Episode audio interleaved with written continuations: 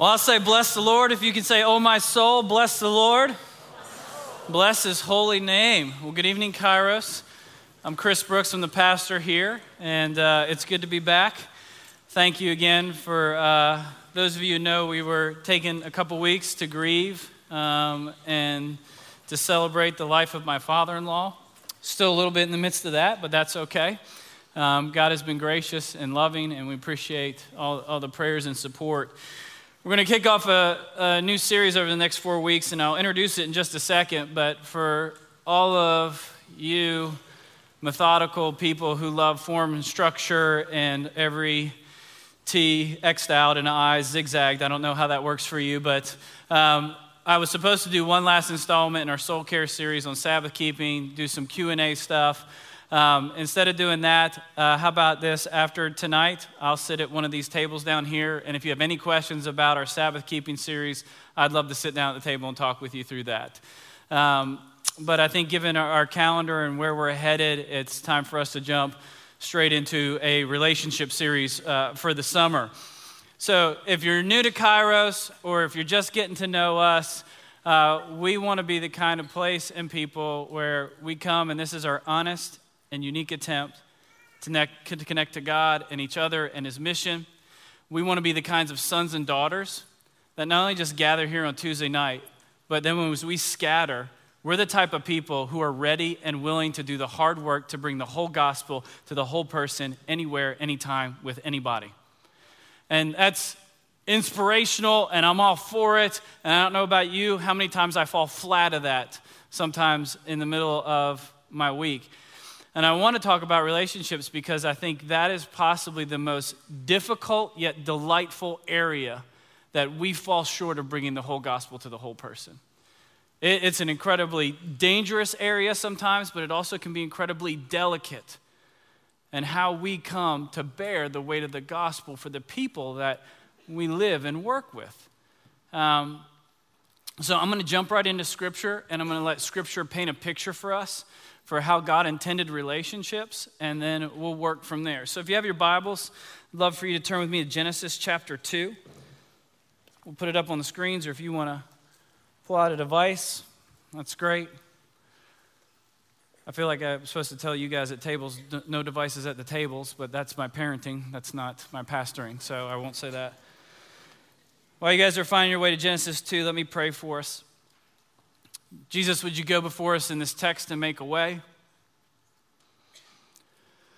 Holy Spirit, would you give us eyes to see and ears to hear? And together we say, Speak, Lord. Your servants are listening. Amen. Genesis chapter 2, and we'll start in verse 18.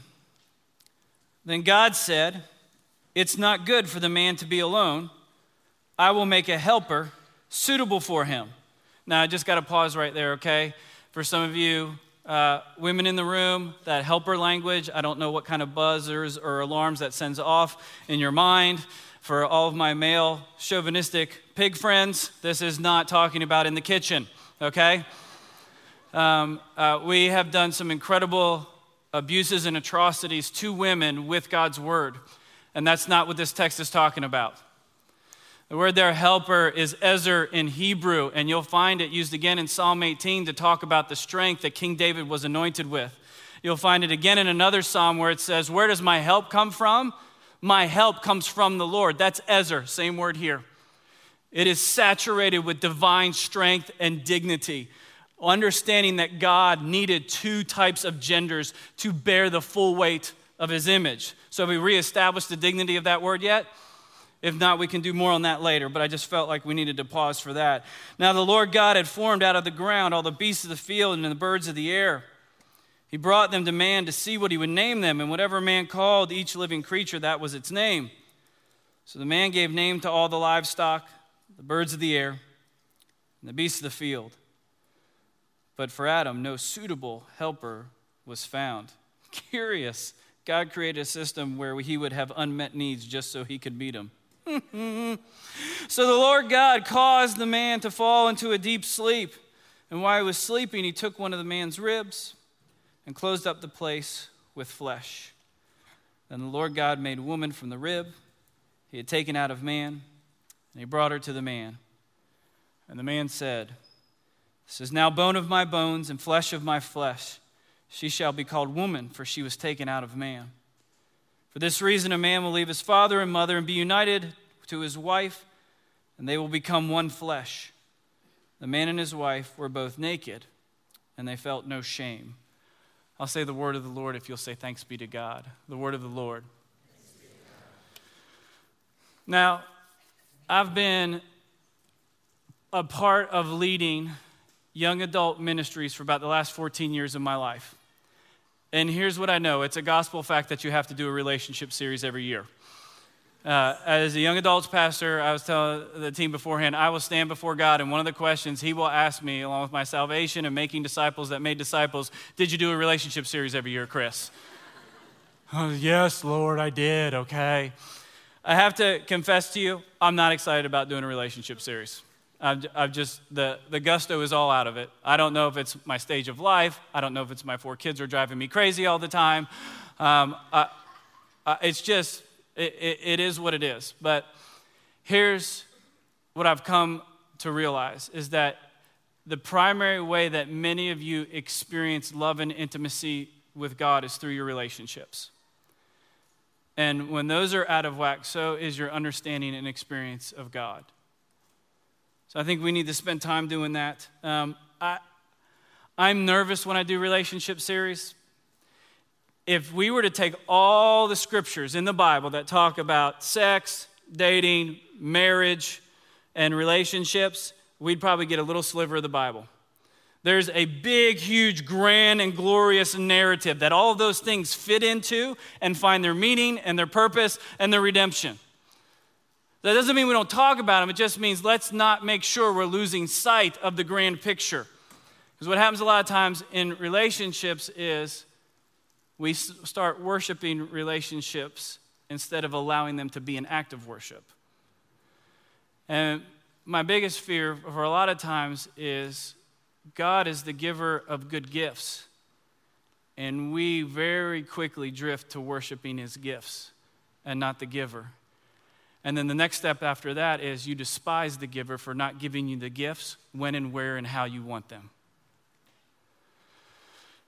And uh, I will do my best to bring the full gospel to the weight of this text, to our time together. There's no way around it that I just have to give some pastoral relationship advice and it may not even be that good, okay? And it may have absolutely nothing to do with your context. And if that happens, I apologize preemptively. But we're going to talk about it anyway. And this ministry specifically targets young adults, most of whom are single.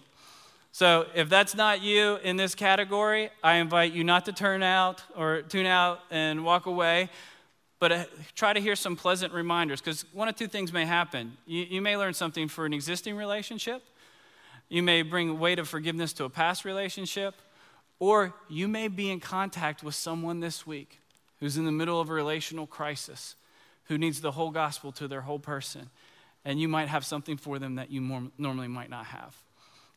So, as we read in here and we're going to move through here, um, I may not be excited about doing a relationship series, but now more than ever, I'm convinced of its necessity. The more pastoral counseling I do, the more talks I have, we are at an all time high with levels of toxicity and shame and abuse, loneliness and hopelessness when it comes to relationships. So let's see if the Word of God can't breathe a fresh perspective on us tonight when it comes to that. So I'm going to walk you guys through some stats that kind of help paint a picture. Um, now, I need to give credit where credit's due. Uh, I've been reading and listening to a guy named Ben Stuart. Uh, he was a college, yeah, absolutely. College contemporary of mine. We did college ministry. Um, he was in Texas. I was in Alabama. I got to meet him, got to talk. Incredible, gifted, super smart dude. He's got like an eight week series of this from his ministry called Breakaway. And if you want it better and longer and wiser than me, go listen to him. I have no problems whatsoever with that. Like, absolutely incredible. And so I'm going to pull from a lot of his ideas. He's wicked smart and has done some great research. And I'm going to cite him as a source and run with it, okay? So, Ben Stuart, Breakaway Ministries, is now working with some church planners in Atlanta, getting ready to start his own church. Blessings to him and to his family. Incredible guy. But here's some of the research that he pulled. Uh, millennials, 70% of you, when polled, said, Yes, I would like to get married. That means 30% of you said no. That's curious because then they ask the exact same question a different way, which doesn't bode well for your articulation skills. Do you want to be unmarried your whole life? And only 7% then said yes. What's interesting is, I think when you ask, so I was talking to a buddy of mine at the pool about cognitive development and spiritual maturity. Sorry, that's the kind of pool I'm at. But that, this is going nowhere. Anyway. He was talking about adolescents' ADH brain and the uh, inability to make decisions based off of the future. Sometimes I think if you ask someone right where they're at in their current stage, no, I don't want to get married. I have too many things to do. Now, do you want to spend the whole life unmarried? Absolutely not. So maybe they were just answering that for their immediate circumstances or the current ministries that they were involved in based on their prospects. Um, so, the vast majority of you want to and will get married. The vast majority of you, wait for this one, will get married in your 20s. For every person who's single in your 30s and 40s, I can feel your hatred right now, okay? I recognize and validate that pain. This is just stats, okay? It doesn't mean, oh, that's it. God's forgotten about me. It'll never happen. Because Chris put a slide on the screen that said it wouldn't, okay? Not, not that, okay? But the vast majority of you are waiting and delaying marriage. Uh, in 1990, the average age that a woman got married was 23. It is now 26. In the 1990s, the average age a man got married was 26. It's now 29. Um, did you know that that is the largest jump in age delaying for marriage since the U.S. Census has kept track of marriages? the largest 10 year jump ever recorded. So there's an incredible amount of delay and hesitation sometimes surrounding marriage. Sociologists and cultural anthropologists agree there are two contributing factors to this social maturity and financially security are systematically delayed. So, why are people waiting?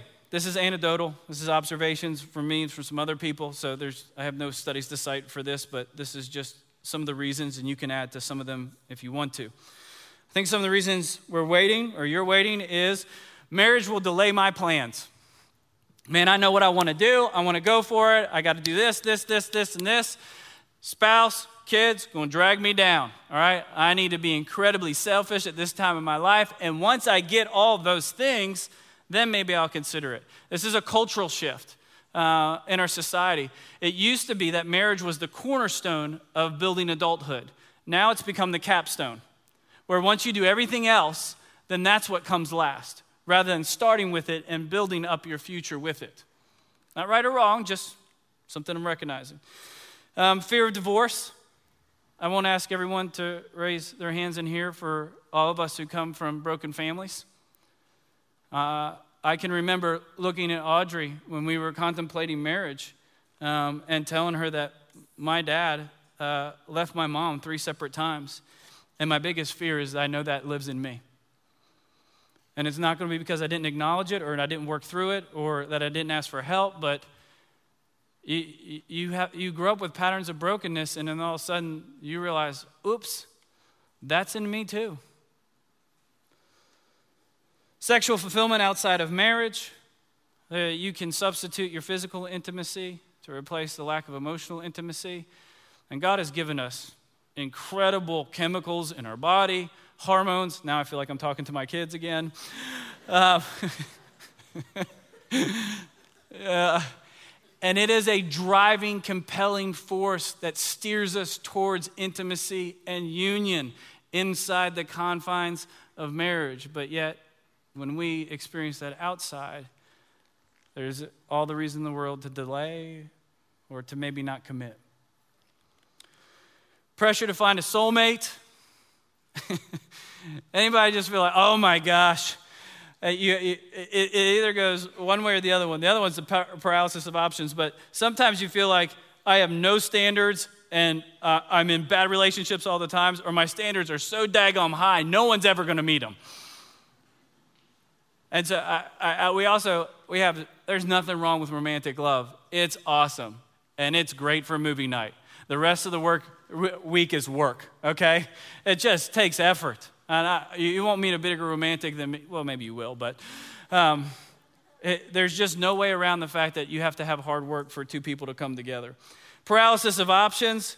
It's just it, you always think there's something better. There's actually uh, a study was done in the 1930s one out of every five marriages was to someone within a five block radius of them.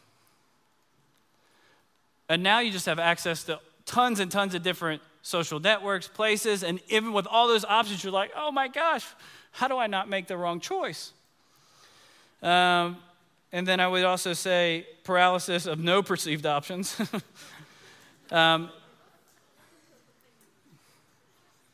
That's funny to people who think they have options. For those of you who don't think you have options, that's not funny laughter at all.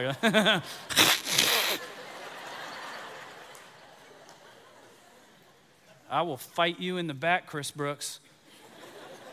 You're married talking about this stuff. Um, doesn't take my Jedi mind tricks to read your minds. We'll come to that in a minute. I have no timer, so you're all in trouble. Confusion about communication, gender roles, and personal identity. Guys, you, let's be honest. If I look back about three or four decades ago and take a look at married couples, they're ugly. Like they're poor and they're ugly and they had nothing, okay?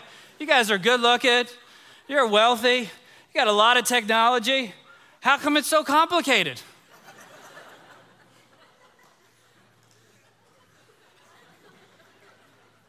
Do I call him or do I text him? How long do I wait to text him back so I don't look desperate? Is it a sign of idolatry that I look at those three dots and try to imagine what's coming next?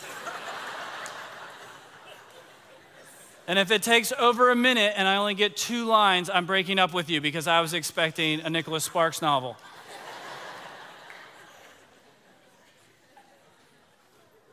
Do I friend them? Do I unfriend them? Do I swipe left or right? What do I do? I'm not saying it's not difficult. I'm just saying I'm over it. Um, then it's just weird, man, when it comes to gender roles like who's supposed to initiate, who's supposed to respond, who's supposed to pay for what, how do I maintain my dignity, where are my boundaries, where does his start, where does mine go? Um, I used to have in college ministry kids coming up, Chris, do a talk on dating because people are just freaking out about dating, okay? No, I'm not doing a talk on dating. You go have a conversation with somebody. They either take it too seriously or not enough. Hey, I'd like to go get coffee. Well, I just really don't know how many kids you want to have when we're married.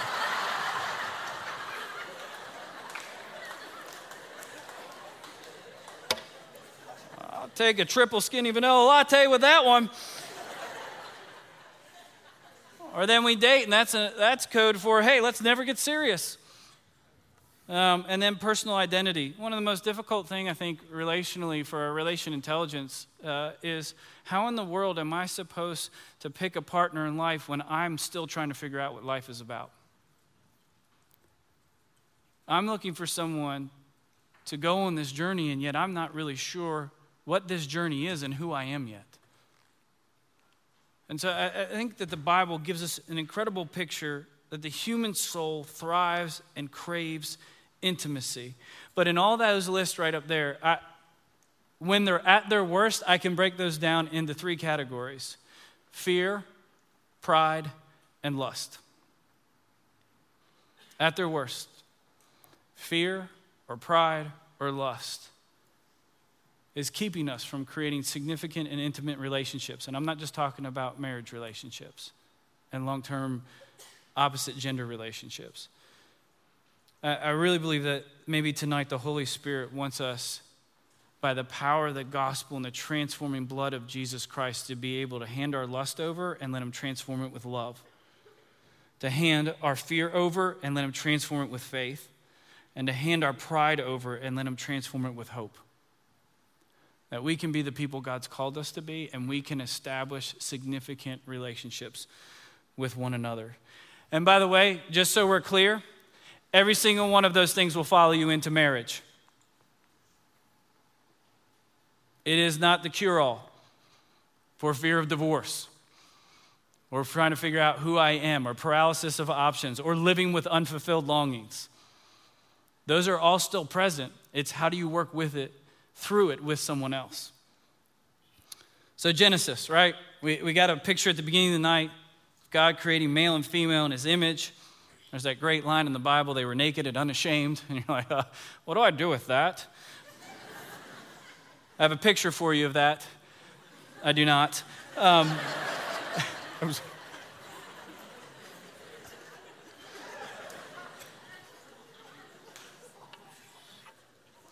God created us with the desire and the compulsion to pair up, and it's good. It's good, it's part of His created order. Now, I understand that there's an incredible amount of abuse and brokenness that comes along with that in a fallen world. And it sabotaged it a lot for a, a lot of you. But it doesn't mean it wasn't part of God's good intention, and it doesn't mean that it cannot be redeemed and give us one of the most staggering pictures of God's desire for intimacy and connectedness with us. The problem, though, is we love it, right? Adam stands there long, I'll try not to paint pictures because it's weird, but he, he looks at someone, locks eyes with her, and says, You're bone of my bone and flesh of my flesh, and I, I, I want to do life with you. I want us to be as one. And you're like, Yes, would some man just say that to me and have the guts to just pursue me? You're thinking, Will some woman just finally hear that and say, Yes, I will follow you to the ends of the earth? It's incredible, it's good, it's romantic. Here's the deal a lot of us want the romance of Genesis chapter 2. None of us want to do the work of Genesis chapter 1. What do you have to go through in Genesis chapter 1? Six days of creation. Five days, God creates habitats that are sustainable for human life and relationship. Why don't you think like God's all powerful, right? What's the whole deal with him taking five days to do this stuff? He's God. Why don't you just go, well, pow, right? Let's just save some space in the Bible for the writers later. I created everything and it was awesome. You're welcome. Here we go. Genesis chapter 2. It'll help my Bible memory out. But he didn't, right? Maybe, could be wrong, maybe even in the act of creation, he was showing us the type of work that it takes to get to life and intimacy. He didn't need to take a day off on day seven, did he? But he did. Why? Maybe he's modeling it for us. That that's how life is meant to be lived in God's form and God's structure. Day one, day two, day three, day four, day five, right? Light, sea, sky, air, waves, wind, birds, livestock. He's creating this ecosystem that's so extravagant and beautiful and interconnected, also that what? Human life can show up. He was providing form and structure in which he could cultivate intimacy and relationship. Isn't it amazing that we want the relationship without the responsibility of working to create the very forms and structures that will support and sustain it?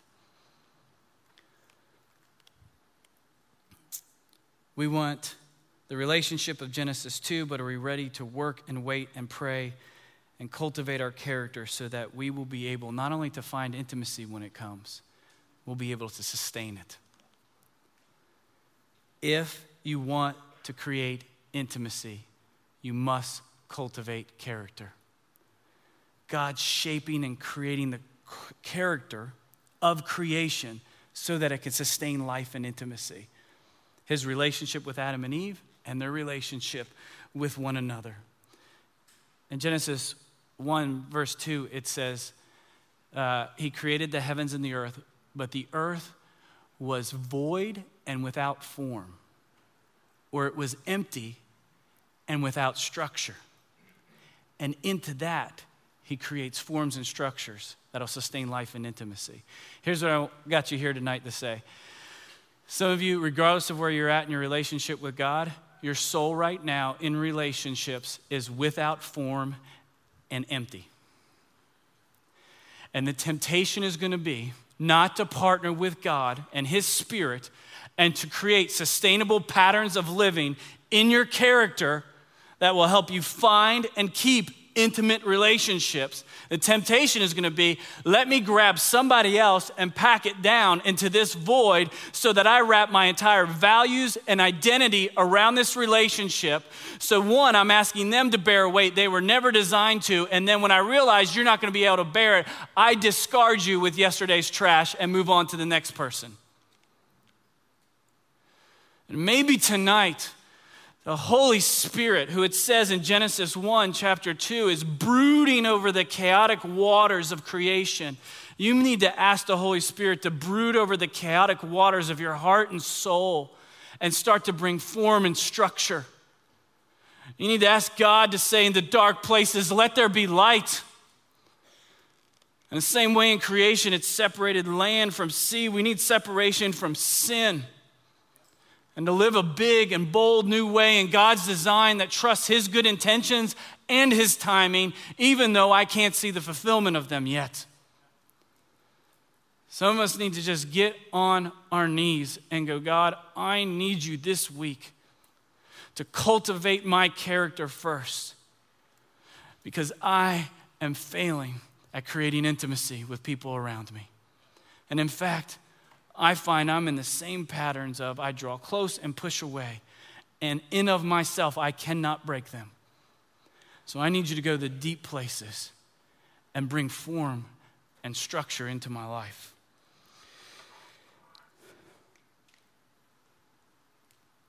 So I was getting ready to ask Audrey to marry me. Uh, we had worked in a ministry together. I fell head over heels for her. I prayed and sulked a lot, and finally she repented of her sin and saw the light. Um, that's the way I tell the story when she's not here. Maybe that'll make her come next time. she's not here to correct me. Um, so uh, she was at Samford, she was a senior, and I was speaking at chapel one time, and I decided I'm going to propose to her during chapel service. How ballin' is that? So I just start, man, I start trying to get the best talk. I try to get the best illustration. I tell all of our friends it's happening. I make plans and preparations. I'm going to cry. I'm sorry. I know it's a hard term, but I invited her dad to come up. And he hid in the audience when I did it. And everybody at school knew it was happening except her. Like people were saying later, hey, I heard someone's getting proposed to in Convo. Let's go get credit. So I had her best friend lie to her right beforehand to keep her off guard. She's like, um, Oh my gosh, something tragic happened with my brother. Total lie. She's like, Julie, what happened? Just come sit next to me in chapel. Um, so I thought, Oh, that's going to be great. But during that, I decided I want to create something that we'll remember for the rest of our lives in this moment. So I decided to build a bench, a hope chest. It's part of the illustration that I'm using in the talk. I can actually bring her up on stage. I'll sit her down on it. I'll go down on two knees. I'll propose to her. And then I'll surprise her and be like, I made this with my hands. You're welcome. so I'm like, sweet action. Great idea. I'm awesome at ideas. I'm terrible at implementation, okay? Laugh all you want. Most of us are great at idealizing and fantasizing the perfect relationship. We're awful at implementing it. So I get to work, I have no tools. so first I try to find a design that's, I think, somewhat easy for me to understand. I go, yeah, that's doable. So I get all the materials. I have no tools. Luckily, the ministry I was working for had a big, huge wood shop. So I go in there without asking permission and start working on this bench. I get 75% done and it looks like a pile of poo. I'm like, that's not at all what I was envisioning. My, this is not good at all. So, what do I do? I call my buddy Davey Fisher. Fish, get over here. Once again, I've written a check that my character can't cash or my skills. He comes over and goes, and he's so gracious. He's like, buddy, great effort. Um, what happened here? Well, I was trying to figure out how to get those flush, but now there's just a 90 degree angle exposed, and that doesn't look good. Oh, okay, I see what you did. And, uh, instead of saying, Chris, let's just tear it all down, he said, I think we can work with it and figure out how to get this the way you've envisioned it. Um, so he helps me do it. You open up the chest, we stained it. I put like two quarters on it, one from Pennsylvania, one from Georgia, like, oh, look, it's us, 50 cents. I mounted, I had, uh, I laminated one time when we were dating, and just to be cute and flirty, she signed a receipt. She was paying for me. I'm like, you're so sexy right now. Um, and she slid it across, and uh, it was the first time she ever signed my last name. And I said, Ooh, daddy's gonna take that one. so hung onto that, put that in the bench, had a picture of us, had a verse. I may have done some wood burning, but it, it was awful. My penmanship is no better when it comes to carving than it is when I'm writing. So get it, it's great. Day goes off without a hitch. I've never been more nervous in my entire life. Sit her down, go on two knees. Will you marry me? She never says yes. She just cries through the whole thing, which is great, which is why we're good friends. Her dad comes out of nowhere. She shouts, Daddy! And uh, they hug, and it's awesome. And you just think it can't get any better. And after all the ruckus is dying down, I said, Hey, Audrey, by the way, that bench that you just got proposed on, I built it and it's yours or ours. And I had like dreams that this would be like this revered antique for like generations to come, like one of our great great grandchildren. Again, you're like, hey, that's Grandpappy Brooks's. He built that with his bare hands for your nanny, okay? and like whenever someone comes in the house, it's the first place she's gonna go, oh, come in, let me show the bench that Chris built. Look at it, right? First thing I told her, babe, look at this bench I built for you. She says, it's awesome. Who helped you? Davy. We're done after this, but a couple of things that I realized in the whole bench saga. One is when I matched up those designs with my resources, I realized something was missing. When God gives us his good designs and we overlap it with our lives, Part of the grace that he gives us is to realize there's something missing. Second thing is, I wanted to build that bench myself. Why? Because I wanted all the glory dog on it. I wanted her to worship and respect me, like, yes, you're incredible, Chris. What did I need? I needed help. And a lot of us, when we go at relationships, we just want to be able to take care of it all of ourselves. We don't want to tell any one of our weaknesses, our inadequacies, our faults, our foibles. You need help. You need someone who's going to walk in and not condemn you, just go, great effort. Hey, here's some things I see in your life. That's why we love Bible reading groups and will unapologetically say if you want to create intimacy in your life, you have to cultivate character, and you can't cultivate character by yourself. What does it look like to get with a group of people around God's word and God's ways and just go, hey, how can I be the person God's designed me to be so that I can be a blessing and not a cursing to people? Last thing that I learned from that bench was this. Oh, I had a vision of what, what place it was going to have in our family. Do you want to know where it is right now? I may even have a picture of it. It sits in our playroom and it's been painted over and it holds our kids' costumes. she never talks about it. it's not part of the tour of our home. It's when Christopher wants to dress up like Batman. That's where they go. You know what? That's all right. Most of the things right now that you're valuing and investing in, you may have great and grandiose plans for. Be okay if God doesn't use it the way you thought He was going to use it. Just be okay that it has a part in His redemptive story. Amen? Let's take 120 seconds and pray together. Here's a question I have for you as we kind of listen into the Lord. Is there a relationship or a void in your life right now that you need the gospel to bear its full weight? Is there any chaos in your heart that you need the Holy Spirit to brood over and to bring light where there is darkness?